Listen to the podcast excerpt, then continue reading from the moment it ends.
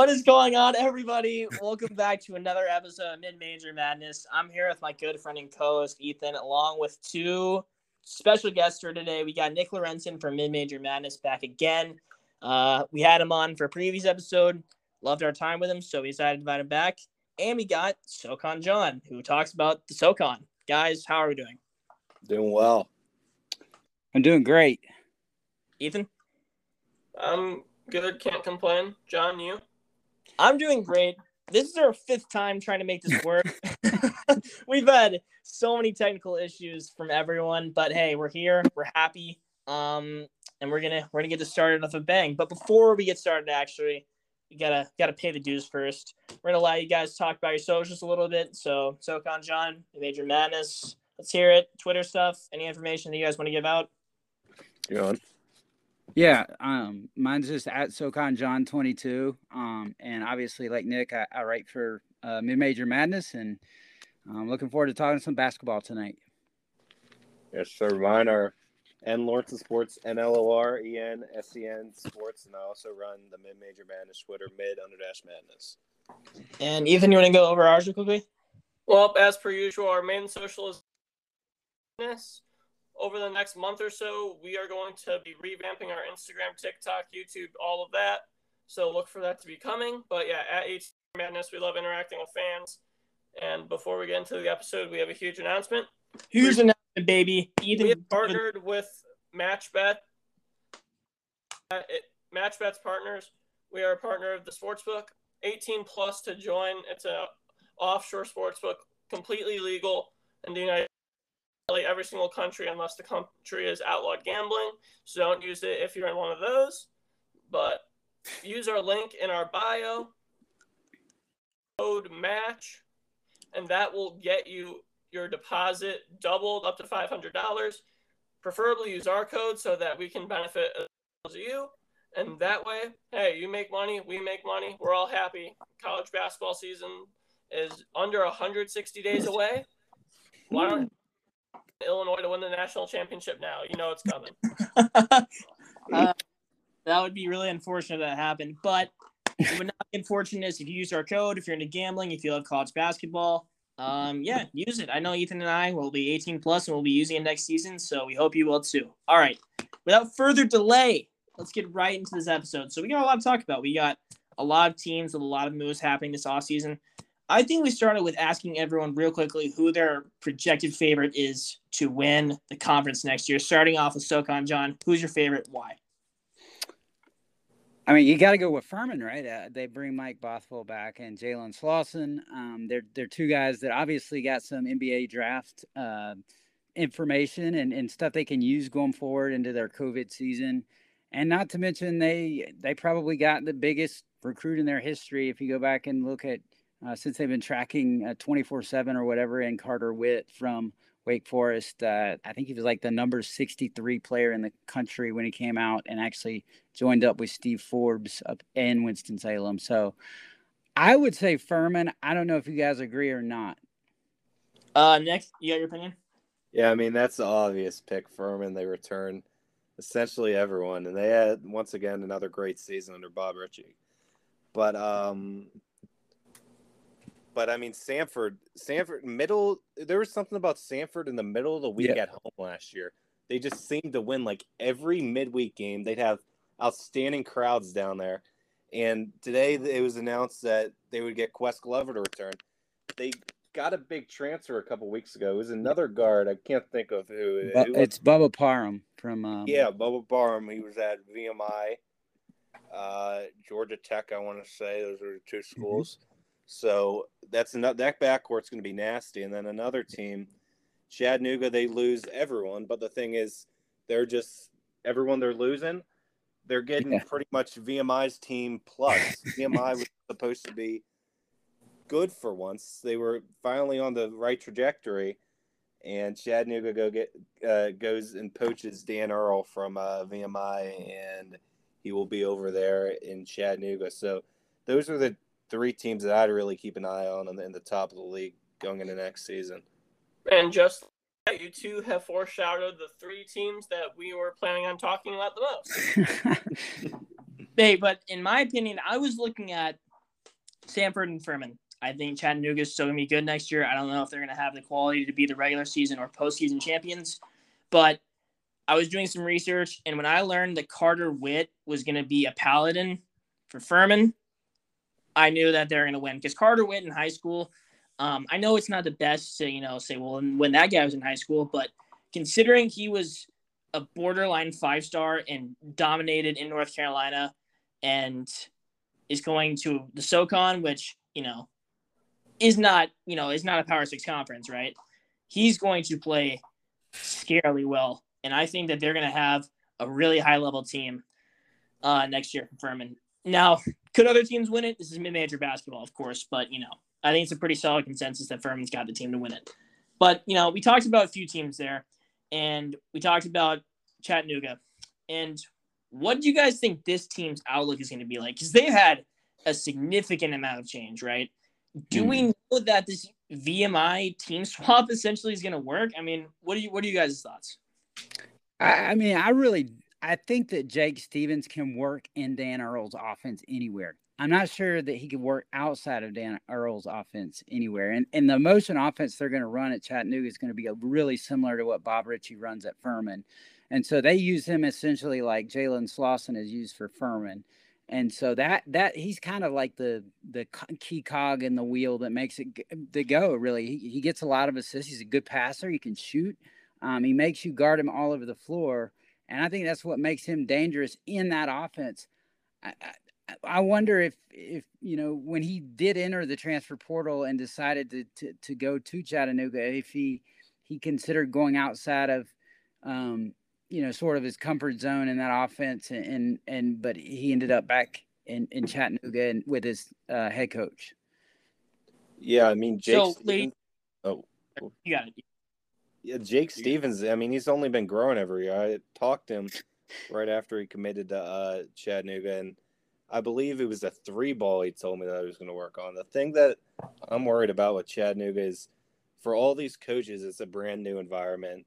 Uh, there's there's no VMI is one of the most unique places you can uh, yeah. you can recruit to because they have no grad school.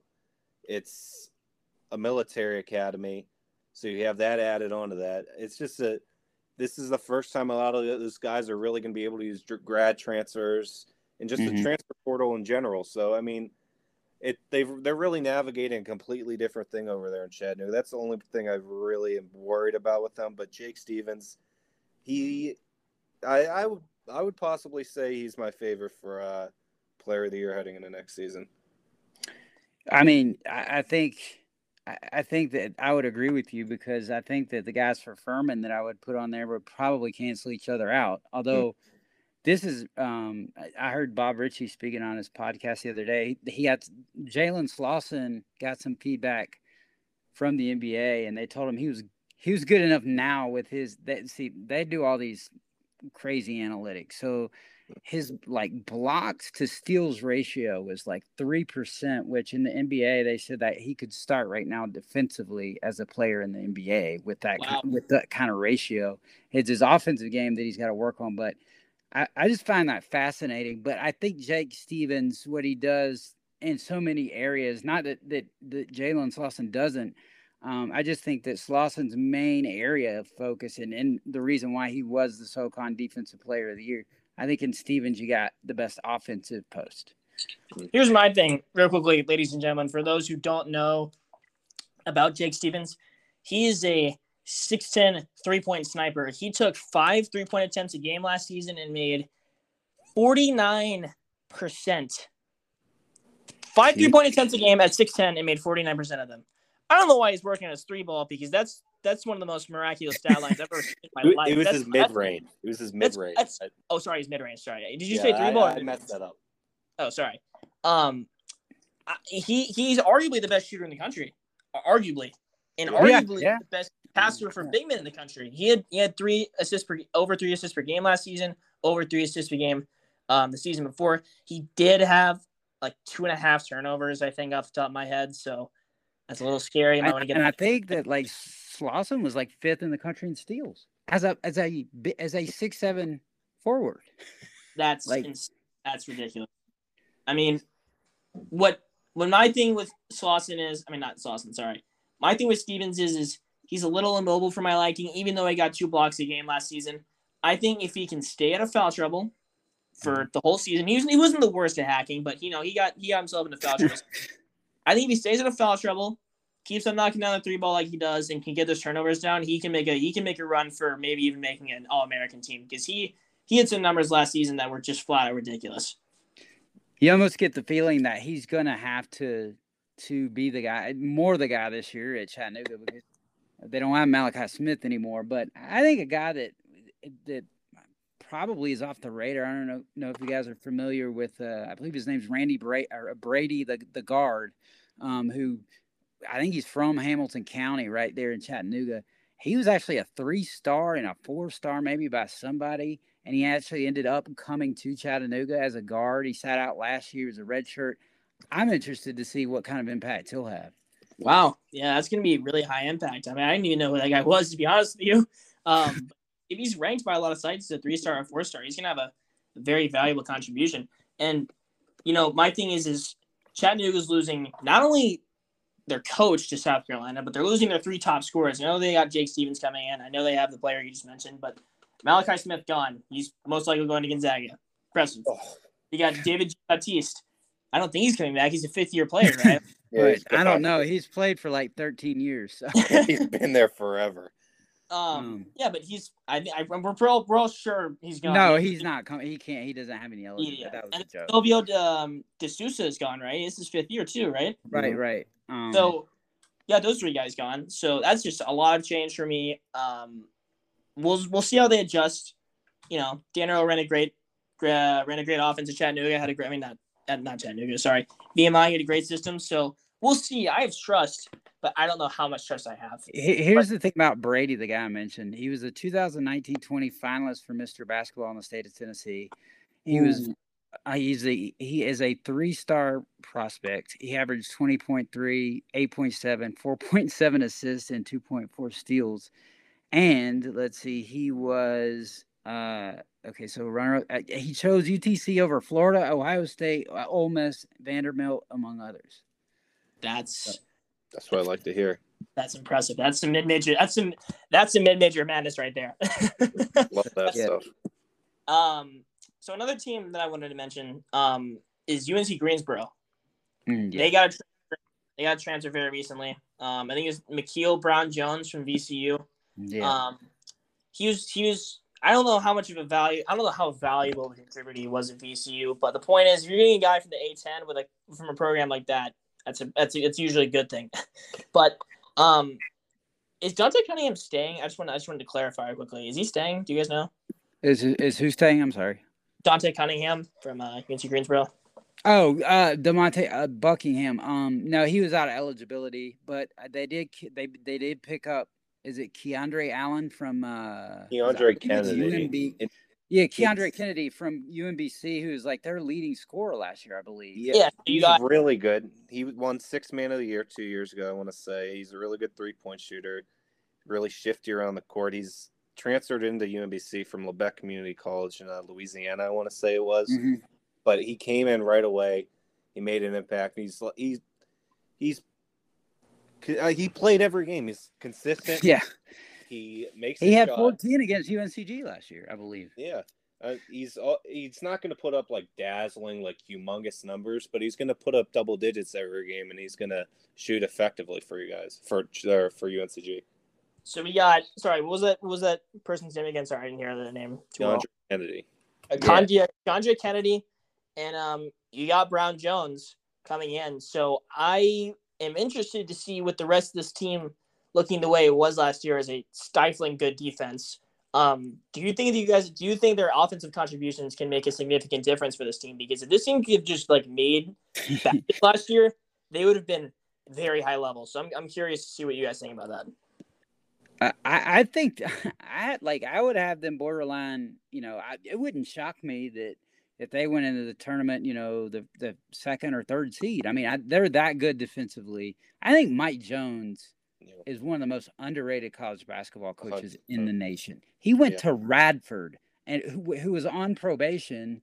I think after uh, Seth Greenberg's son had led led them there, and they were you know one of the worst teams in Division One, and he completely transformed and took that program to heights it's never seen. Beat Texas for crying out loud! Like, like Yeah. program is ridiculous. And if you've ever been to Radford, Virginia, you'll know how amazing that story is because I Yes. don't know how he recruited. It's about 20 miles from Blacksburg, yeah, middle of nowhere.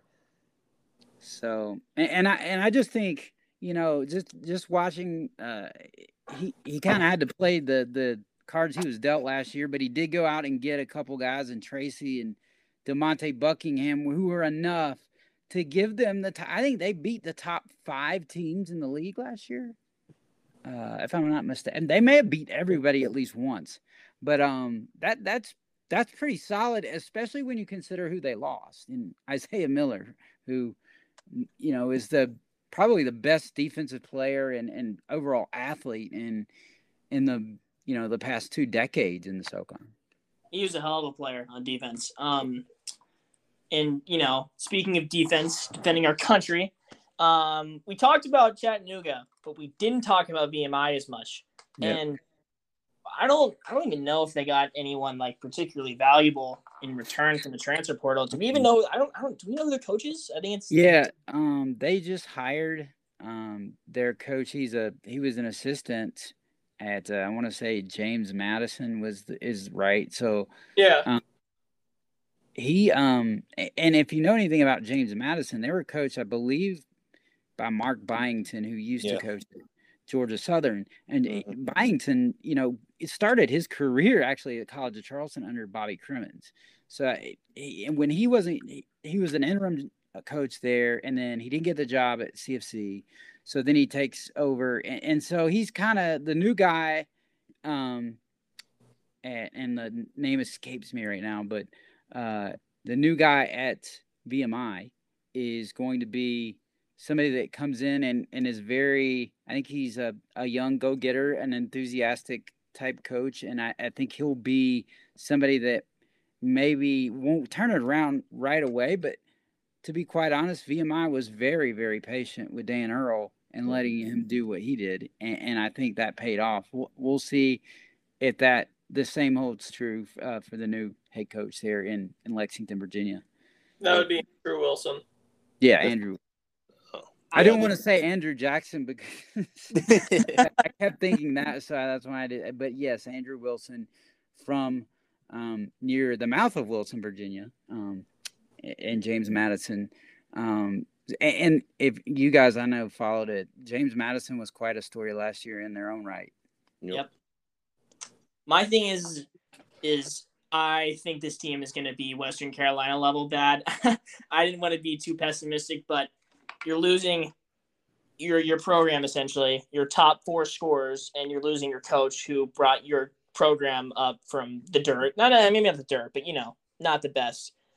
I think they're going to be around the you know Western Carolina area. I don't think they're going to be good. By the way, I don't even know if we had to talk, talk about Western Carolina because I like them this year. really. I, I that's like- interesting. What? Why? Why do you say that? They're good. They got a couple transfers. I Yeah. want to say one's Russell Jones from Winthrop. I Mhm. definitely like. They're on the right trajectory up. Um, you know, I think Citadel is going to be very bad. It's really hard Yeah, to I, I places but- VMI. Yeah, the Citadel, I- you know, it, it's going to be, I think it's going to be a tough year for them. I'm not sure. I don't know if you guys agree if, if, if going away from, you know, what Duggar Baucom was, I 100%. won't say he built a consistent winner, but You said it. I didn't say it. I- it I'm very mad about that. yeah, I- I'm, I'm not happy about it either. I mean, I, I because I think, I don't like, I went down there for when they played Furman, the, the final regular season game, and there is absolutely no support behind that program. So how could they ex- expect him to do any more than he did? I mean, that that's that's my defense and kind of soapbox for Duggar Ball, Baucom. Not to mention, I think his his style of basketball was enough off kilter that it kept teams. It was sort of like fa- facing the option in football, right? Um, Yeah, so- like how are you going to get more entertaining than that? And I mean, you're not going to win in that program just to begin with. I mean, he did consistently well enough where they dominated in non-conference and they got double-digit wins, but it's just they just have a unique disadvantage be- Yeah. to the other SoCon teams. I want to get you guys' thoughts on Mercer and Greg Gary because, you know, the first year he knocked the ball out of the park. I thought with even with a 17 and 15 year, I think they had they they beat they were the only team to win at ETSU in conference play at at ETSU. Now Furman beat them at home, but um, I thought he overachieved that year, and Mercer overachieved that year. But since then, he's had to deal with injuries to Neftali Alvarez and just really, uh, I would say, just a continuity issues. And, and it's it's not that they had bad players and they couldn't win big games. It was just they couldn't do it consistently. Yeah, I mean they had they got Alvarez from Fairfield, and I'm like, all right, I think they're finally going to be good. They're going to come back up, and then he kept getting hurt. And now Felipe Haase is gone. He's actually still in the portal. I'm shocked that no one's picked him up. So to be fair, for the portal, I saw an insane statistic. I think it's like out of every player that's entered it, only 50, I think it's just under 51% have actually found a new home. But this kid's an elite player. I'm. I think this kid could start at about 90% of Power Five schools. He does everything on both sides of the ball. He's a really good player. I'm really shocked that he's still out there. He's originally a South Carolina kid. Yeah. Left after two years, really tore it up. I want to say he averaged a double double or close enough at Mercer. Well, he, he was he was a now you want to talk about look at his shooting number. I, if I'm not mistaken, as a three point shooter, he was like forty some like 40, mid 41 percent. Yeah, so like he was in in the same ballpark as like a Jake Stephens Yes. in terms of Very high and, and he had a he had the only 40 point game of the year in the Southern Conference. That came at Winthrop early in the season. hmm I think that this team, unless Felipe uh, Haase comes back, is going to struggle because I'm pretty sure Jalen Johnson isn't coming back. It seems like he's a five year guy that doesn't have any more eligibility left. So that's like, I think, 28 points per game. But game. have you seen like that, that some of the guys they've actually signed? They've signed like a like a, a bunch of guys. I mean, like they uh and from the portal, both from the portal as well as uh, high school four year guys. Um, so I think they had like I want to say they signed like nine or ten, or like they they added nine or ten, if I'm not Yeah. mistaken. Yeah, they got Jalen McCreary, another South Carolina guy who played, I want to say, at USF the last year or 2 hmm hmm Yeah, Louis Hurtado, that's another good one. Uh, he was a four from- star, I believe, coming out of high school. If I'm not Yeah, he went to UAB and then he did really well at Bryan. He was one of their stars there. Jalen Cobb's a guy I think that, that could come in and be Oh. a, an impact player. He's uh yeah Fordham. Yeah, he was yeah he was really good at Fordham. He's one of those guys where you're gonna look back and it's, yeah say why can't Fordham get guys like that? But yeah, he, And then Um, uh, Oh, speaking of, sorry, speaking of those guys, who do you guys think for Mercer next year is going to be able to fill the role of um of Felipe Haase and Jalen Johnson? I think it's got to be either. it- It's got to be Shannon Grant. Um, he was kind of a developmental big guy. He's huge. The guy is an absolute monster. If he can just get some skill around the basket, um, he had several games. I, I think he had a game where he went off for like twenty three and twelve, and against I believe VMI in conference play, which is kind of shocking since he, it would have been against Jake Stephens. Um, but also, I think uh, maybe a little bit of an underrated player, James Glisson third. I think he's a guy that is kind of been in the shadow of, of Felipe Haase and uh, maybe like last year Jalen Johnson too. So like I think I think he could be a guy that steps up and, and really has a nice year. Uh, Glisson, one of my friends from school, actually saw him play growing up from DeCarter, I think. And Mhm. you know, he's a guy that's not gonna be ridiculously good, but um, I believe in the COVID year, 2020, 2021, he shot over 40% from three. Um, he's a good shooter for his size. He's a little big. This guy, I think he averaged double digit points per game this season, kept his turnovers relatively low, and he only got 27 minutes a game now that I'm looking at it. So you know, this is a guy who can definitely fill the role of Felipe Haase. I don't know if he's going to be nearly the passer he is, but depending on how well he is on defense and if he can keep his shooting up, if he gets more volume, I think he can be pretty good. That was going to be my pick. Um, yeah, I think Glisson's going to be a good player next year. But we have some more teams to go over. Speaking of uh, teams that are rebuilding, um, let's talk about Wofford. Actually, I wouldn't say they're rebuilding, but they are keeping their best player, their go-to guy. That's about it. Yeah. What do you um, guys think um, this means for their team? Even though they had another key player leave for Wisconsin, I believe. Max Klesmit? Yeah. Um, Yeah, Max. well, Klesmit. they had what did they have six? guys- Like it was like a six days in a row. They I think or five days, something like that. They had a guy leave. Um, Yeah, like they all decided to go. Uh, it was like there was some sign up sheet or somewhere, and they all signed up. So I don't know exactly what went on, but that was su- surprising to me because that that's happened at Wofford, but it's usually been in a situation like with Storm Murphy to go, you know, Mhm. play for Mike Young for when his last year, or you know, the other situation was out west with Chavez Goodwin uh, when he went to had the opportunity to go play at USC. So it, it was somewhat odd that all those guys left, and I, from what I heard from pretty good sources, if Messiah Jones had not been injured this year and had to miss the whole year, he was gone too. So, but because he had to miss the whole year, that kind of locked him in at Wofford. I wonder why. I mean, their coach is still there. They have had tournament success. I remember they made it to the second round a few years ago. I mean, I don't understand. They use and they've gotten guys in the draft before. So I, I don't understand personally. They have had other guys who have transferred to D1 school. I mean, not D1, um, Power Six schools. You said Storm Murphy saw him play this year at Virginia Tech. He did pretty well this year. He's, I don't know. I don't know. Maybe it's a culture thing. I, I, I think it's lot of other schools. I think it's more the point guard thing. Like the the two point like they've had three straight point guards that were just uncommonly good. Like Mhm. even going back to Karl Cochran. And then you Ryan Larson was good, but in comparison to the guys he had before him, he was nowhere near. That's to me the matchup they were even able to exploit even more than when Fletcher Magee was there was the point guard position. Fletcher Magee. Good lord. Yeah. uh, uh, I, I actually, we actually might take some time on this episode to talk about him. That that guy. Oh my, He's a shooter. oh my lord. Uh, some good memories with him.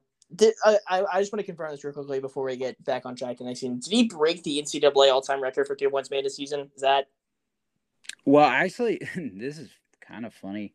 Steph Curry held holds the freshman record when he was at Davidson in the SoCon. It was like 162. And so like Fletcher Magee has the career record for three pointers made in NCAA history. Career. Both Ke- uh, Jordan Lyons at Furman made 15 in one game, which is tied for the NCAA record for single games for threes made with Keith Veney, who played at Marshall when they were in the Southern Conference. So they, apparently they shoot the three pretty well in the SoCon. Over a bunch of snipers down the Mid Atlantic? Oh, it's just well. At first, it's the South. Can't get that mixed up. I don't know. I'm right. And then it's. I mean, it's also one of the oldest leagues in the country. They got that too, and they. Yeah, it's- it's, it's get- shocking that they haven't got an at large though. is North Carolina and South Carolina the Mid Atlantic? Is that is that is that purely the South? no, It would be South. more the Atlantic, Eastern Atlantic. I don't know. I'm from Texas, so uh, my my East Coast specific geography might be a little bit off. But I, I always thought it was Mid Atlantic. You, got, you guys are You got there. the Atlantic part right. I mean, Yeah, they got there. It's along the Atlantic.